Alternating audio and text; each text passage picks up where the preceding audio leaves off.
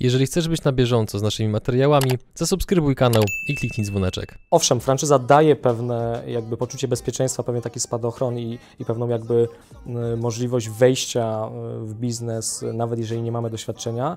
Natomiast y, większość odpowiedzialności za sukces tego przedsięwzięcia, leży właśnie na tym franczyzobiorcy, który powinien mieć cechy takie jak przedsiębiorca. A teraz standardowo zgodnie z tradycją naszego programu przechodzimy do konkursu, co będzie nagrodą. Y, Nagrodą y, w konkursie będzie zestaw mm, bardzo, bardzo, mm, bardzo dobrze pachnących, ujędrniających i jakby upiększających sylwetkę kremów od firmy Natura. Dobra, czyli będzie jedna nagroda, czy będzie tych nagród kilka, jeżeli będą Ci się podobały odpowiedzi ludzi. Tak wiesz, Yy. próbuję coś ugrać dla widzów, no współpracuj ze Wiem, mną, nie? wiem, wiem. y, Jak będzie dużo odpowiedzi i będzie z czego wybierać, to y, myślę, że będziemy mogli to poszerzyć. Partnerami kanału są mBank, DPD, Twoi eksperci w doręczaniu, SN Accounts, Twój księgowy w UK. Linki do partnerów w opisie materiału.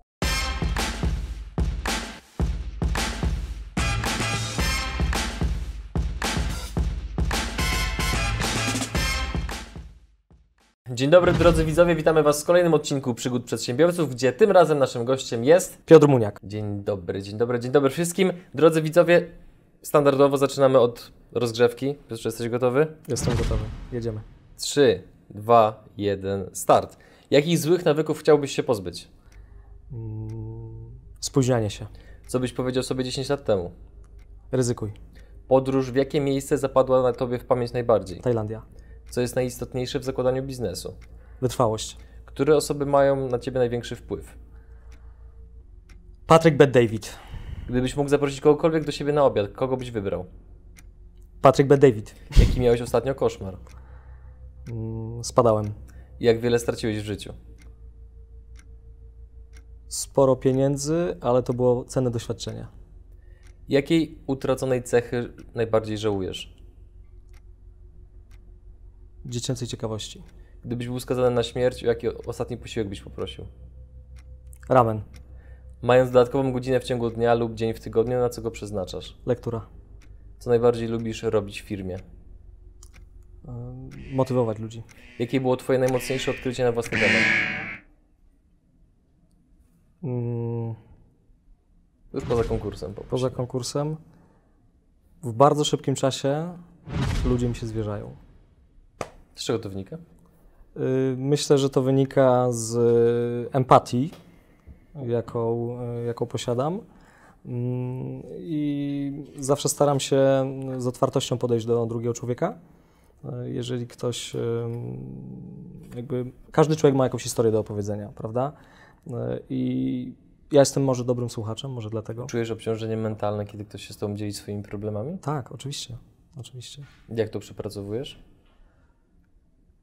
Miałem powiedzieć, że sportem, ale ostatnio ze sportem mało wspólnego, bo bardzo dużo pracuję. Ym, Muzyka, relaks ym, w postaci medytacji, również medytuję. Spokojnie, drodzy widzowie, to nie będzie odcinek o psychologii. Wracamy do biznesu. Wracamy do biznesu. Rozgrzewka mamy za sobą. W kilku zdaniach na początek prosimy o taki w ogóle rys historyczny. Czym się zajmujesz, czym Wasza firma się zajmuje? Bo, drodzy widzowie, to będzie odcinek o modelach franczyzowych. O tym będziemy dzisiaj rozmawiali. Dokładnie tak. Ym, W kilku zdaniach. Jestem dyrektorem handlowym w firmie Naturhaus. Naturhaus jest y, międzynarodową siecią centrów dietetycznych, które y, są oparte właśnie o model franczyzowy. Ym, Firma powstała y, 28 już lat temu w Hiszpanii. Y, W Polsce rozpoczęliśmy działalność y, 14 lat temu i od tamtego czasu w bardzo szybkim tempie firma rozwinęła się praktycznie w całym kraju.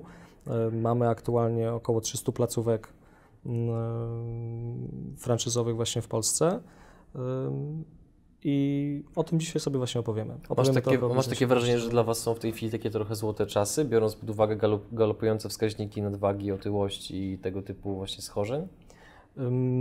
Wiesz co, nawet nie tylko dzisiaj. Te złote czasy, można powiedzieć, w dietetyce trwają już grubo od ponad dekady, przynajmniej y, obserwując ten rynek, który się dynamicznie rozwija, dzieli, powstają nowe sposoby odchudzania, nowe aktywności dla ludzi, którzy mają właśnie tego typu problem. Y, I dzisiaj może ten temat jest bardziej nośny. I oczywiście statystyki, które mówią o tym, że mm, 40 parę procent y, Polek i Polaków ma nadwagę bądź jest otyłych, zaczynają dawać ludziom po prostu do myślenia i y, dzisiaj w dobie internetu, kiedy mamy Instagram, wszyscy chcą być fit, wszyscy chcą być sexy, chcą pięknie wyglądać, ten temat po prostu jest bardzo nośny. Też stawiasz takie zdjęcie? Proszę, Też stawiasz takie zdjęcie? jakie zdjęcie? No sexy fit na Instagram? Y, Wiesz co, jeżeli chodzi o Instagram, ostatnie zdjęcie wstawiłem chyba dwa lata temu, bo ze względu na brak czasu po prostu tym Mhm. Instagramem się nie zajmuję. Y, Aczkolwiek staram się oczywiście y, samemu dbać o, o siebie, Mhm. o swój właśnie taki styl życia i, i, i trochę poniekąd można powiedzieć, że trafiłem w odpowiednie miejsce, pracując właśnie dla, dla firmy Naturhaus. Mhm. A powiedz mi, tak z Twojego doświadczenia, jakie największe zarzuty klien- klienci mają wobec Was? Bo no, jakby dietetyka to jest taki temat, w mojej ocenie, mm, jakby bardzo wrażliwy, bo jest no wiele firm, Mhm. jedna jest taką jedną moją ulubioną, ci, którzy znają, to wiedzą, o którą chodzi, e, którzy często naginają rzeczywistość, po prostu kłamią i jakby no, wykorzystują naiwność ludzką i to, że ludzie są po prostu w potrzebie. Absolutnie nie twierdzę, że tak jest w Waszym przypadku. Mówię tylko, że jakby tak jak w każdej branży pod, znajdują się tam powiedzmy czarne owce, które mogą troszeczkę psuć reputację, więc jakie największe powiedzmy mity bądź nieprawdy słyszałeś na temat właśnie Waszej pracy, Waszej firmy? Mm, Najczęstszym, który się pojawia, to jest e, efekt jojo, że to jest wina Naturhaus. Że ja przyszedłem, schudłem, ale potem przytyłem i to jest ich wina. E, I, I to jest taka najczęstsza rzecz, którą, z którą się gdzieś tam, myślę, borykamy nie tylko my, jako firma zajmująca się dietetyką, ale też inni, e, czy to indywidualni dietetycy, czy też inne różne sieci, które zajmują się tym tematem. Mm, A wynika to, nie chcę tutaj z kolei jakby odbijać piłeczki w stronę mm, klientów, którzy korzystają, Śmiało, przynajmniej będzie burza w komentarzach. ale, ale, ale, ale to powiem, generalnie mm, bardzo łatwo jest zrzucić odpowiedzialność za własne postępowanie i za to, co jakby się dzieje w naszym życiu na osoby trzecie, bądź na inne jakby firmy, które, którymi chcemy tą odpowiedzialnością obciążyć i jakby nie powiedzieć samemu sobie, że no może faktycznie schudłem, ale rok, dwa lata później przestałem stosować się do tego, co powiedziała pani dietetyk. E, Pomijałem posiłki, zacząłem się faktycznie znowu mniej ruszać, e, może troszeczkę nadużywałem e, czy to pewnych substancji e, typu alkohol, czy pojawiło się więcej jedzenia, zacząłem podjadać i tak dalej, tak dalej. Natomiast e, najtrudniej zmierzyć się z prawdą o samym sobie. Mhm. E, I to nie tylko jeżeli chodzi o odchudzanie, ale jeżeli chodzi również o bardzo wiele innych Każdą dziedzinę życia praktycznie. elementów. Dokładnie tak, dokładnie Mhm. tak. Więc to jest taka rzecz, z którą się e, myślę najczęściej możemy spotykać, że e, schudłem, ale to nie działa, suplementy nie działają, miałem Mhm. efekt jojo. Okej. Więc to jest ten, ten ewentualnie element. No to teraz przechodzimy do naszego tak zwanego pierwszego aktu, prawda, panie reżyserze? Czy franczyzobiorca jest przedsiębiorcą? Jak na to patrzycie? Jak, jakie jest Twoje zdanie w tym temacie? Absolutnie tak. Franczyzobiorca jest e, przedsiębiorcą. Zacznę może od tego w takim najprostszym ujęciu, czym jest franczyza. Franczyza jest e, modelem biznesowym, który łączy dwie strony.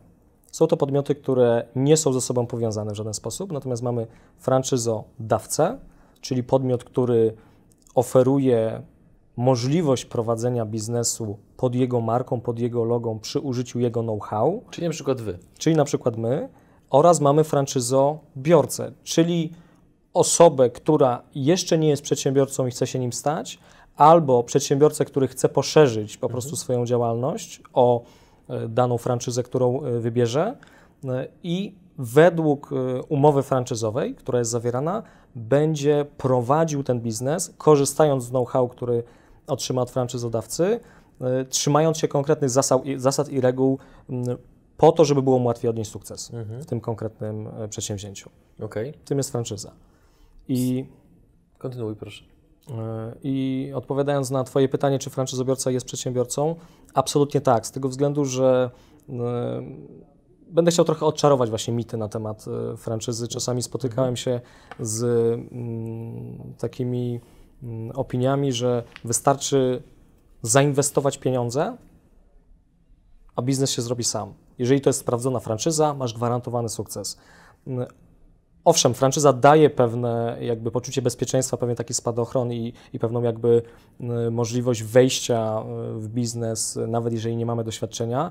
Natomiast y, większość y, odpowiedzialności za sukces tego przedsięwzięcia, leży właśnie na tym franczyzobiorcy, który powinien mieć cechy takie jak przedsiębiorca, czyli powinien być y, niesamowicie zdeterminowany, wytrwały, y, pracowity.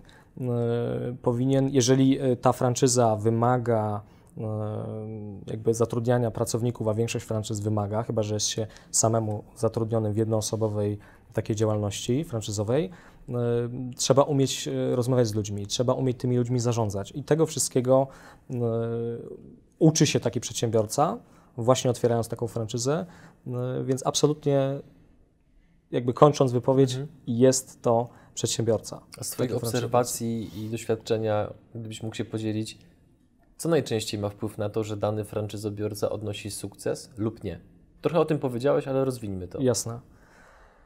Mm, Każda franczyza ma swoją specyfikę yy, i nasza również w pewien sposób jest specyficzna, dlatego że w naszym modelu franczyzowym nie można zatrudnić każdej osoby. Musi to być e, y, jedną osobą, która jest zatrudniona, musi być dietetyk, który ma odpowiednie wykształcenie, więc to już jest jakby pewien warunek, który osoba musi spełnić, żeby e, była zatrudniona. I ten dietetyk również jest częścią jakby całego sukcesu. Jeżeli znajdziemy słabego dietetyka, a będziemy mieli dobrą lokalizację, będziemy się starali e, pozyskiwać klientów poprzez marketing e, internetowy, marketing tradycyjny i, i tak dalej. Natomiast te, to, to takie główne ogniwo będzie słabe, no to umówmy się, chleba z tego nie będzie na dłuższą metę. Owszem, możemy jakby zarabiać i tak dalej, natomiast e, również dietetyk jest ważny, czyli dobór personelu. E, Oczywiście Pomagacie w w większości, proszę. Pomagacie w tym?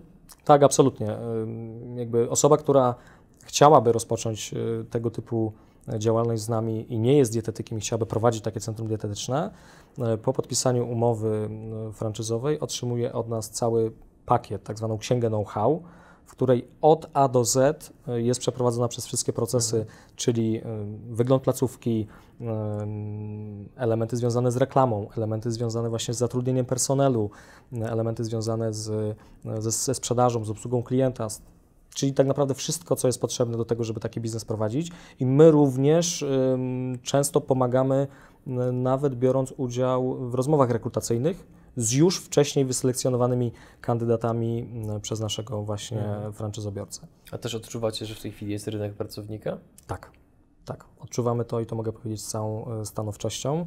Mm, oczywiście, mm, patrząc na całą Polskę, możemy tak powiedzieć, natomiast są regiony i miasta, gdzie nie ma problemu, ponieważ są ośrodki e, akademickie, które kształcą nowych dietetyków, więc mamy na rynku, jakby to się mówi, ten narybek, czyli te młode, prężne osoby, które chcą zająć się tematem e, dietetyki.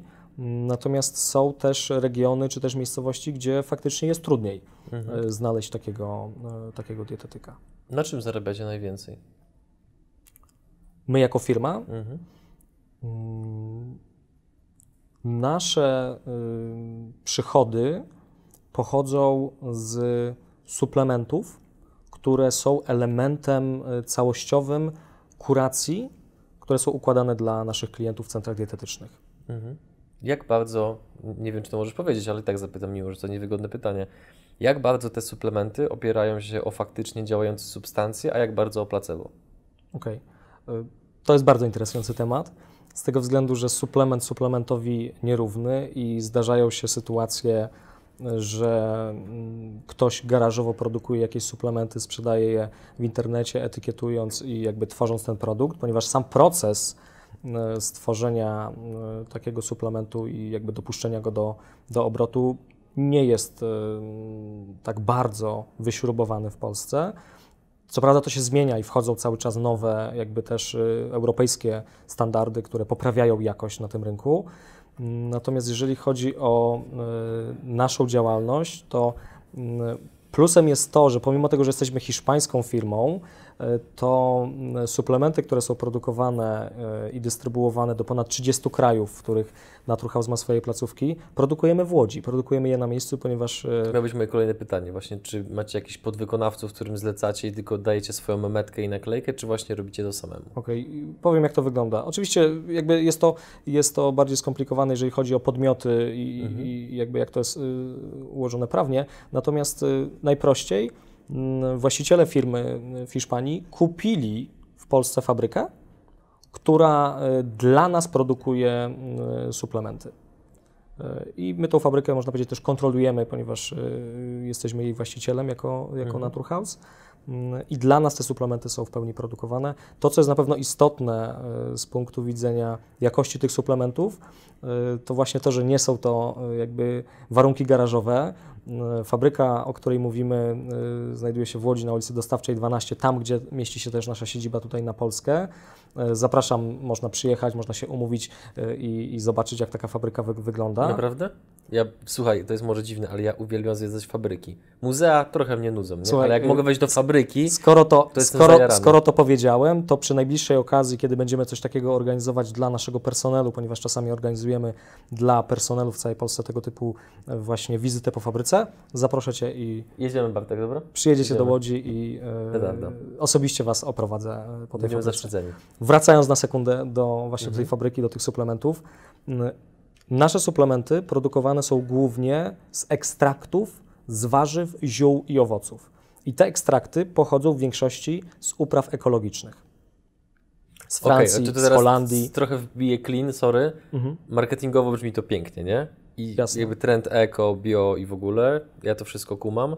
Natomiast czy jakby 100% to jest właśnie eko, czy to jest tak, wiesz, 10%, ale mówimy, że pochodzi z eko?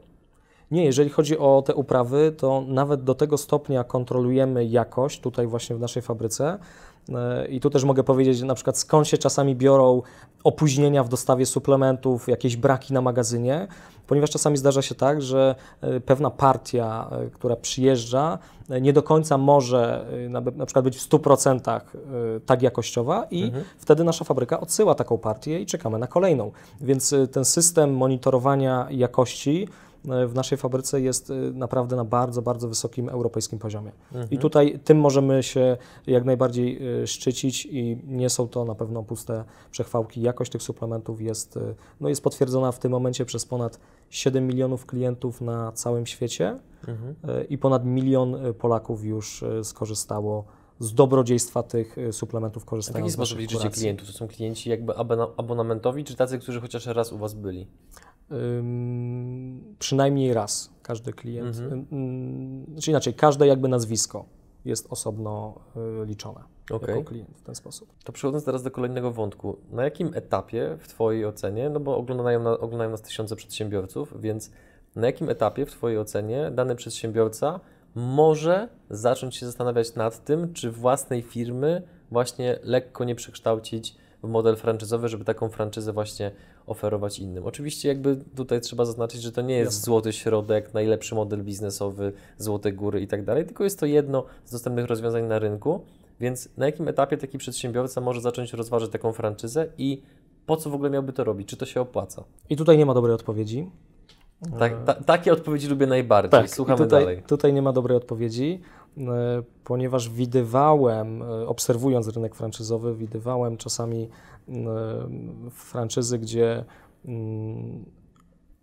przedsiębiorca otwierając jeden swój punkt franczyzowy i prowadząc go w, danym, y, w danej lokalizacji, osiągnął sukces i stwierdził, od razu postaram się to zreplikować y, na zasadzie franczyzy i to będzie mój sposób dystrybucji moich dóbr, moich produktów czy usług y, i to chwyta. I widać później, jak te franczyzy rosną y, na drożdżach i czasami są później artykuły do przeczytania, że nie wiem, trzy lata temu y, pracował gdzieś tam w, w pizzerii, a w tym momencie prowadzi sieć 100, 200 czy 300 y, pizzerii. I to są historie, które nie są jak najbardziej odosobnione, a czasami mając nawet ileś tam swoich placówek, jakiś element, być może nie do końca y, przepracowany, sprawdzony, spowodował, że taka franczyza y, nie chwyciła, kolokwialnie mówiąc, nie rozwinęła się i przedsiębiorca musiał jakby pozostać e, w tym modelu placówek e, własnych.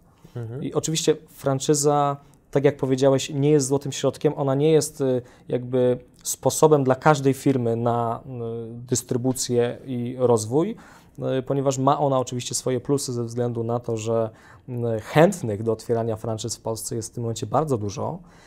Odwiedzając targi regularnie y, franczyzowe, widzę mnóstwo osób, które chodzą od stoiska do stoiska i szukają swojego pomysłu y, no, właśnie na ten biznes życia. E, więc y, jakby z tym nie ma problemu. Natomiast naprawdę na tym etapie przygotowań trzeba dobrze przemyśleć, czy mój biznes jest już na tyle, nazwijmy to, skwantyfikowany i e, Co to- sparame- co- co znaczy? inaczej, sprocesowany, Mhm. że y, jestem w stanie w bardzo prosty sposób napisać tak zwaną księgę know-how, czyli opisać wszystkie procesy, procedury i one będą bardzo łatwo replikowalne z utrzymaniem tej samej jakości obsługi y, bądź produkcji, w zależności od tego, czy to jest firma handlowa, czy, czy, czy usługowa, czy produkcyjna. Mhm. To chyba było tak w sposób trochę przerysowany, ale zakładam, że takie rzeczy mogą mieć miejsce. Było pokazane w filmie o McDonaldzie, gdzie jak właśnie był ten etap, że Ray Kroc zaczął te franczyzy otwierać właśnie u swoich znajomych, którzy mieli środki finansowe i tylko chcieli dać kasę, otworzyć punkt i o tym nie myśleć, no to potem właśnie każdy punkt zamiast oferować na przykład właśnie jednolite menu i tak dalej, no to w jednym była kukurydza, w drugim był kurczak i taki był właśnie potężny chaos, bo to wszystko, wszystko właśnie nie było odpowiednio spisane i te wytyczne nie były tak twardo ustawione. Dokładnie tak. A franczyza jednak jest systemem, który wymaga, mm, wymaga tego od franczyzobiorców, żeby przestrzegali dokładnie tego, mm, co zaleca franczyzodawca. Wszelkie różnego rodzaju odstępstwa, które nie są akceptowane mm, w prowadzeniu właśnie franczyzy, tak naprawdę zmniejszają szanse sukcesu.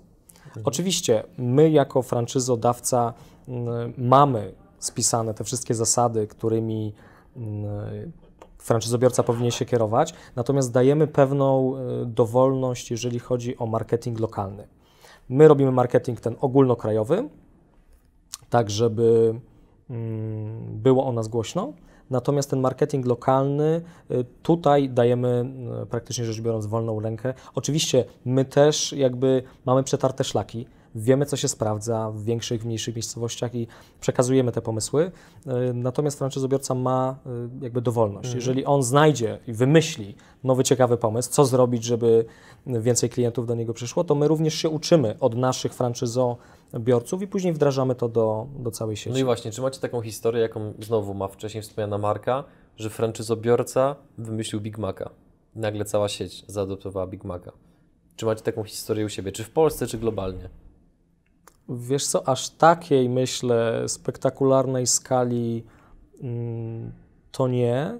Natomiast są pomysły, które wypłynęły bezpośrednio od naszych mm, franczyzobiorców. Przykład. Poprosimy. Chodzi na przykład o mm, programy lojalnościowe, sposoby nagradzania klientów za lojalność y, wobec marki, czy za polecanie klientów. Mm, Więc jeżeli chodzi o te elementy, to takie, takie elementy się pojawiają. Co było innowacyjnego w tym pomyśle? Od ze strony pracownika czy franczyzobiorcy?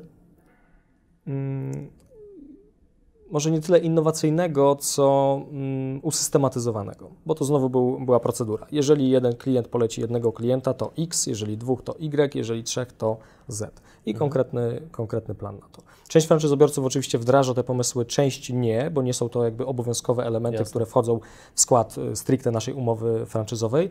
Natomiast obserwując ym, poczyniania naszych franczyzobiorców, wyłapujemy te pozytywne elementy, które się sprawdzają i też pod, podpowiadamy innym franczyzobiorcom, że coś takiego miało miejsce w innym mieście, sprawdziło się. Spróbuj również u siebie, poza tymi zwykłymi działaniami, które robisz na co dzień. Okej. Czyli jeżeli przedsiębiorca chciałby otworzyć własną franczyzę, to przede wszystkim musi mieć bardzo mocno sprocesowany swój biznes, Absolutnie. żeby móc z tego stworzyć tą właśnie księgę, know-how. Absolutnie. Co jeszcze? Na co jeszcze powinien zwrócić uwagę, zanim w ogóle pójdzie tą ścieżką? Y, Powinien, y, moim zdaniem, zrobić y, też wywiad wśród klientów y, na temat swoich produktów i na temat marki. czy jakby klienci już kojarzą tą markę, z tego względu, że franczyza jest marką. E, Myślimy franczyza, co nam, co nam chodzi po głowie? Ty już to powiedziałeś wcześniej. Model biznesowy. McDonald's. No tak, tak, tak. Na tak, przykład. Tak. Mhm. Więc y, y, franczyza jest dlatego silna, bo silna jest marka y, tej y, konkretnej firmy. Więc na pewno osoba, która myśli o biznesie w modelu franczyzowym, już na takim początkowym etapie powinna budować tą swoją markę, mieć świadomość tego, że marka tak naprawdę jest y, dużą częścią tego biznesu franczyzowego i mieć pomysł na to, y, żeby tą markę rozwijać od wczesnego etapu, kłaść na nią duży nacisk, żeby eksponować to logo wszędzie i dzięki temu właśnie zbudować tą świadomość wśród konsumentów. No i właśnie, tutaj trochę się zatrzymajmy, bo mam pytanie. Czasami się łapię na czymś takim, jak sobie rozmawiam z różnymi przedsiębiorcami, że ja też jakby jak najbardziej rozumiem, no bo jednak cash flow jest absolutnie no, krwiobiegiem firmy i to jest najważniejsze. Natomiast czasami odnoszę wrażenie, że właśnie takie kwestie dotyczące budowania świadomości marki, jakiegoś brandingu i tak dalej, one są zepchnięte na dalszy tor. I przedsiębiorca często mówi coś takiego, zwłaszcza ten, który jest w komfortowej sytuacji, że ja mam tylu klientów z polecenia, że tam mi marketing za bardzo nie jest potrzebny. I okej, na jakimś tam etapie rozwoju to jest na pewno prawda, ja to jak najbardziej rozumiem. Natomiast długofalowo, z tego co mówisz, to rozumiem, że taka strategia przy budowaniu franczyzy się raczej nie sprawdzi. No bo jeżeli nie masz powiedzmy właśnie dobrze opakowanej marki, tylko po prostu masz tych klientów z polecenia, to, którzy oczywiście częściowo napędzają markę, ale jeżeli marka nie jest dobrze opakowana, no to, to niekoniecznie musi dobrze zadziałać przyszłościowo. Absolutnie tak, ponieważ y, przykład y, Twojego przedsiębiorcy, on ma klientów z polecenia, ale załóżmy, że nie wiem, mieszka w Trójmieście i jego zasięg to jest województwo pomorskie. Otwiera franczyzę i chce ten model przenieść do Małopolski. To jeżeli nie ma tej marki, to w jaki sposób ta osoba w Małopolsce będzie miała tych klientów z polecenia, skoro ci klienci są y, w województwie pomorskim. Y, Natomiast y, budując tę markę, szczególnie w dobie internetu, budujemy ją od razu w całym kraju. I Pomimo, że łatwiej- działamy lokalnie. Pomimo, że działamy lokalnie, y, wykorzystując internet, jesteśmy w stanie dużo łatwiej zbudować tę świadomość i nawet na etapie poszukiwania y, franczyzobiorców, y, jeżeli będziemy mogli się pochwalić już tym, gdzie nasza marka była wspomniana, czy to były jakieś nagrody, czy jakieś konkursy, czy jakiś wywiad, czy jakieś inne publikacje, to będzie po prostu łatwiej przyciągnąć franczyzobiorców którzy będą zainteresowani w ogóle rozwijaniem tego biznesu. A jeżeli jesteśmy firmą, która świetnie się ma, świetnie prosperuje, ale nikt nic o niej nie słyszał, będzie po prostu dużo trudniej zbudować franczyzę. Mhm. Dobra, czy to jest drugi element? Mamy, sproces- mamy, że firma jest sprocesowana, mamy budowanie świadomości marki i dajmy jakiś trzeci element jeszcze. Ludzie. To jak w każdym biznesie. Mhm. Odpowiedni ludzie w odpowiednim miejscu, którzy będą rozwijać tę franczyzę, którzy będą koordynować y, działania w terenie, Czyli takie profesjonalne i poważne podejście do rekrutacji. Nie na zasadzie rzutu monetą, tylko naprawdę tak konkretnie trzeba się przygotować do tego, żeby tych ludzi pozyskiwać. Tutaj nie, nie będę, nie, nie, nie powiem nic odkrywczego, ale generalnie w każdym biznesie ludzie jakby powodują, że te biznesy wskakują na kolejne poziomy i, i się świetnie rozwijają. Natomiast y, y, bardziej chodzi mi o to, żeby poszukiwać takich ludzi, którzy też są y, w pewien sposób przedsiębiorczy i którzy y, będą y, w sposób bardzo autonomiczny i samodzielni mogli działać y, w terenie. Po to, żeby pomagać tym franczyzobiorcom, żeby pozyskiwać tych franczyzobiorców i y, tak naprawdę taki koordynator czy kierownik regionalny jest takim mini przedsiębiorcą, który dla swojego franczyzodawcy, dla swojego pracodawcy, dla którego pracuje, rozwija tę franczyzę, y, buduje rynek, pozyskuje ten biznes. To teraz te Czyli tacy, handlo, tacy handlowcy z krwi i kości, z y, kompetencjami komunikacyjnymi, Mhm. y, którzy złapią bakcyla dla tej konkretnej marki. To jest też uważam bardzo, y, bardzo istotne, y, bo łatwiej jest y, rozmawiać z potencjalnym franczyzobiorcą, jeżeli sami y, płoniemy, prawda? Mówi się tak, że Tak. jeżeli chcemy kogoś zapalić, sami musimy płonąć. I dużo ciekawsze są takie rozmowy, jeżeli ktoś po prostu z wypiekami na twarzy opowiada o, o danej franczyzie. Tak próbowałem Ci przerwać, bo przypomniała mi się właśnie taka jedna historia, która e, jest jakby totalnie z drugiego obozu w stosunku do tego, co w tej chwili mówisz, tylko że tam obóz raczej nie jest zainteresowany model, modelem franczyzowym. Ostatnio taką jedną firmę po- poznałem właścicieli, którzy mają bardzo dochodową firmę, właśnie fajnie sprocesowaną, wszystko tam działa jak w zegarku. Jest dużo tam takich rzeczy, które są wyoutsourcowane i zasada numer jeden u nich w firmie, żadnych pracowników. I, i to dla mnie było coś jakby no, ciekawego, bo jednak Mhm. częściej się człowiek spotyka z przedsiębiorcami, którzy myślą o skalowaniu, budowaniu zespołu i tak dalej, a oni nie. Jakby pierwsza zasada, żadnych pracowników, chcemy być mali, zwinni, nie chcemy właśnie doświadczać tych wszystkich niestety w pewien sposób minusów związanych z rynkiem Mhm. pracownika, że no, jest po prostu jak jest, nie? Ale to jest inny, inny przedsiębiorca, inny, Zupełnie. inny model. Zupełnie, tak, tak, inny tak. model. Kogo nie chcecie we franczyzie?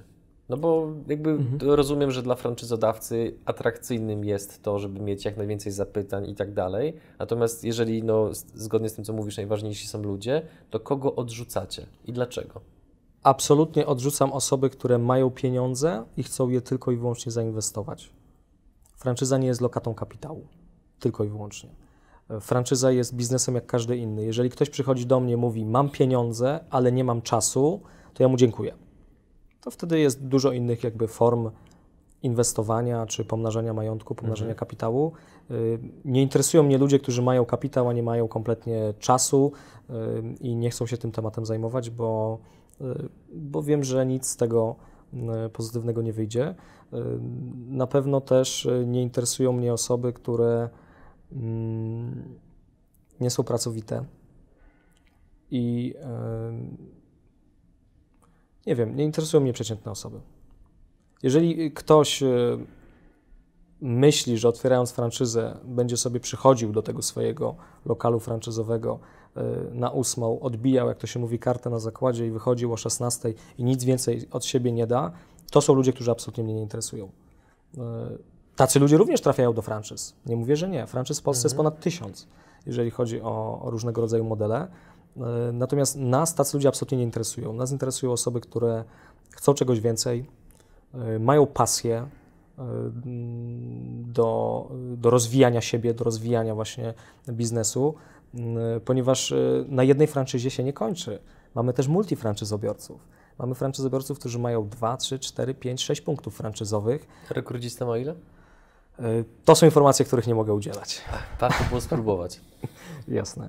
Y, Więc y, wracając do tego pytania, na pewno odrzucam osoby, które tylko i wyłącznie myślą o tym, że chcą ulokować w jakiś sposób kapitał, y, bo franczyza nie jest lokatą kapitału, to jest biznes jak każdy inny, który wymaga poświęcenia mu czasu, uwagi, y, jakiejś też kreatywności w podejściu do pozyskiwania klientów w swoim regionie. E, Więc takie osoby na pewno e, no, będą miały trudniej w rozmowach ze mną e, i raczej będę je zniechęcał niż zachęcał do prowadzenia tego typu działalności. Tu teraz znowu spróbuję zahaczyć o Wasz know-how. Zobaczymy, czy zdradzisz, czy nie. Ale czy mógłbyś nam zdradzić, na jaką jedną nieoczywistą cechę zwracasz uwagę u potencjalnych franczyzobiorców? Coś takiego, na co no, normalny człowiek by nie wpadł, a Wy macie, to wypracowane z powodu lat doświadczeń. Ja na pewno zwracam uwagę na to, czy dana osoba, z którą rozmawiam, jest dociekliwa, sama wychodzi z inicjatywą, żeby zadać więcej pytań i chce jakby w pewien sposób przejąć trochę kontrolę nad rozmową. Wtedy ja wiem, że ona w ogóle jest e, zainteresowana bardziej niż ktoś, kto tylko zadzwonił do mnie, umówił się ze mną na spotkanie, zobaczymy, co mi powie. E, Jeżeli ktoś e, już na samym początku podchodzi do mnie z dystansem i ja mam przed nim udowadniać, dlaczego warto, e, to, e, to to jest dla mnie sygnał alarmowy, że ja nie chcę, tak, nie chcę współpracować z takim partnerem. Mm, Natomiast odwrotnie właśnie, jeżeli osoba jest energiczna, jest otwarta na rozmowę, na dyskusję, dociekliwa, zadaje pytania, ma mm, y, jakby 10 pytań na jedną moją odpowiedź, kolejnych, to znaczy, że jest zainteresowana poważnie. Y, I wtedy umawiam się później na kolejne spotkanie i jakby mm, prowadzimy ten proces dalej, aż do momentu podpisania umowy i rozpoczęcia jakby przygotowania placówki do, do otwarcia. Czyli dobrze rozumiem, że dynamika takiej rozmowy to ona raczej nie polega na tym, że Ty próbujesz komuś sprzedać, tylko osoba, która może być tym franczyzobiorcą, ona musi sprawić, żebyś Ty chciał ją kupić. W dużej mierze tak. W dużej mierze y, tak, z tego względu, że mm, ja nie chcę nikogo uszczęśliwiać na siłę. Czy to jest w ogóle wiesz, ciekawy trop dla, dla osób, które albo planują swoją franczyzę, albo ją ma- mają na jakimś wczesnej, na wczesnym etapie, Mhm. że jest w ogóle wiesz, zmiana perspektywy, tak, że jako franczyzodawca nie powinieneś trząść się ze szczęścia na samą myśl, że ktoś przyjdzie, ty z nim porozmawiasz, tylko Mhm. no, powinieneś być raczej wybredny, niezależnie jak kiepsko to brzmi. Na tym etapie możemy sobie na coś takiego pozwolić, ponieważ y, jesteśmy rozwiniętą franczyzą, y, wiemy, że nasz model działa, wiemy, że jest skuteczny, y, więc ważnym dla nas jest dobór odpowiednich partnerów do tego biznesu. To przy tej skali, nie wiem, czy byś mógł o tym powiedzieć, ale spróbujmy. Przy tej skali musieliście popełnić wtopy przy doborze franczyzobiorców. Na pewno były jakieś spektakularne historie, gdzie ktoś zrobił coś, co potem stało się legendą po prostu w firmie, która krąży do dzisiaj i jest nie, niejednokrotnie poruszana na wigiliach firmowych czy jakichś tam innych sytuacjach. Po Twoim uśmiechu wnoszę, że takie sytuacje były, więc jakie mieliście wtopy? No bo na wtopach człowiek uczy się najbardziej. Uśmiecham się dlatego, bo mm, aż takich spektakularnych rzeczy nie było. Y, Natomiast zdarza się, że mm, do sieci dołączają, czy dołączyli wcześniej już y, historycznie lata temu franczyzobiorcy, y, którzy nawet po kilku latach po prostu stracili do tego serce, stracili do tego zapał. Y, Znaleźli sobie inny sposób na życie, przestali się tym zajmować, przestali doglądać swoich pracowników i my oczywiście obserwujemy takie sytuacje. Y, Obserwujemy to oczywiście po wynikach finansowych, ponieważ każdy franczyzobiorca jakby współpracując z nami w 100% kupując tylko i wyłącznie od nas produkty, bo to jest jednym z wymogów, jest podpięty pod konkretny system informatyczny, który oczywiście na koniec miesiąca generuje nam raporty, więc my musimy wiedzieć, co się dzieje w sieci, musimy widzieć te wyniki finansowe y, i jeżeli te wyniki się pogarszają, no to wtedy przyjeżdżamy, pytamy, co się dzieje jakie są e, przyczyny tego, że nagle mamy taki e, duży spadek, co się wydarzyło. I czasami wtedy e, okazuje się, że komuś po prostu już z nami nie jest po drodze. I to też się zdarza. Franczyza nie jest jakby umową na 50 lat. Jest to umowa, w naszym przypadku jest to umowa pięcioletnia, natomiast również są możliwości wypowiedzenia tej umowy wcześniej. Jeżeli jakby z rozmowy wynika, że y, ten franczyzobiorca nie chce podjąć rękawicy i jakby walczyć dalej o ten swój biznes, y, pomimo tego, że my na przykład wychodzimy z inicjatywą, żeby pomóc, to po prostu rozstajemy się bez jakiejś wielkiej, y, bez jakiejś wielkiej urazy. Natomiast sytuacje, gdzie ktoś mm, łamie przepisy y, naszej umowy franczyzowej, oczywiście się zdarzają. No to dawaj, no to daj jakąś że- historię. No powiedz, no ktoś może alkohol sprzedawał u Was, albo klub GoGo otworzył w Waszym punkcie. Powiem zasłyszane, takie może Dawaj. e, zasłyszane rzeczy, że zdarzało się, że mm, gdzieś e, w jednym z centrów dietetycznych e, dietetyczka z podlady sprzedawała jakieś inne suplementy. I to jest karygodne. Ale to były to suplementy jakby innej firmy, nie na przykład Tak, nie, sterydy. nie, nie, to były innej firmy. Innej firmy. Steryd nie jest suplementem chyba, nie? I to się, nie, nie, nie chyba nie. I to Za, się, za, zależy jak to, kto to nazywa, nie? tak. I to się Mhm. odbywało na wizytach z klientami, więc też franczyzobiorca o tym nie wiedział. Czyli to, co napędzało tego pracownika, zakładam, to po prostu chęć większego zysku na zasadzie tego, że oferuje jeszcze inne produkty, z których Wy nie macie ani grosza. Tego nie wiem, ponieważ mogło to być po prostu mm, uzupełnienie, Szanuję Oferty. dyplomację, szanuję. uzupełnienie oferty, natomiast nie, mówiąc szczerze, y, nie pamiętam, nie wiem dokładnie jaka była geneza y, tej historii, ale coś takiego miało miejsce. Y, I oczywiście no my każdorazowo jakby podchodzimy indywidualnie do tego tematu, ponieważ umowa franczyzowa zawsze musi być obostrzona karami umownymi finansowymi bądź pozafinansowymi właśnie za łamanie przepisów franczyzowych, za łamanie tych, tych ym, zasad, na które się umówiliśmy. Bo chodzi o dobro marki, w tym momencie marki już międzynarodowej, Tak. więc nie możemy sobie na takie rzeczy pozwolić. To odchodząc trochę od tematu franczyzobiorców i bardziej się skupiając na Was jako na franczyzie, z jakimi wyzwaniami bądź problemami spotkaliście się po drodze, zanim osiągnęliście taką skalę, jaką macie obecnie? No bo musiały jakieś być. Nie wierzę w to, że to była spokojna ścieżka na szczyt jak na gobołówkę. No nie ma opcji. Y, Ja jestem w firmie za krótko, żeby móc to z perspektywy historii y, ocenić, ponieważ dołączyłem do firmy y, w momencie, kiedy już praktycznie ta sytuacja Mhm. była ustabilizowana i byliśmy już rozwiniętą franczyzą na polskim rynku. Natomiast obserwując rozwój poprzez pryzmat wyników finansowych oraz ilości placówek, które przyrastały rok do roku, y, to w naszym przypadku to był za szybki rozwój.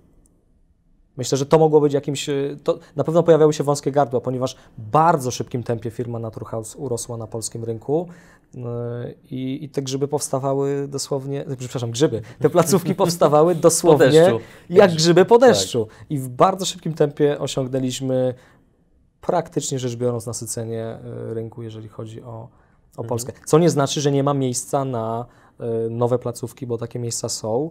Y, Również my jako mm, centrala firmy tutaj w Polsce y, prowadzimy kilkadziesiąt placówek własnych, które są na sprzedaż dla osób, które chciałyby taką franczyzę poprowadzić. Mhm.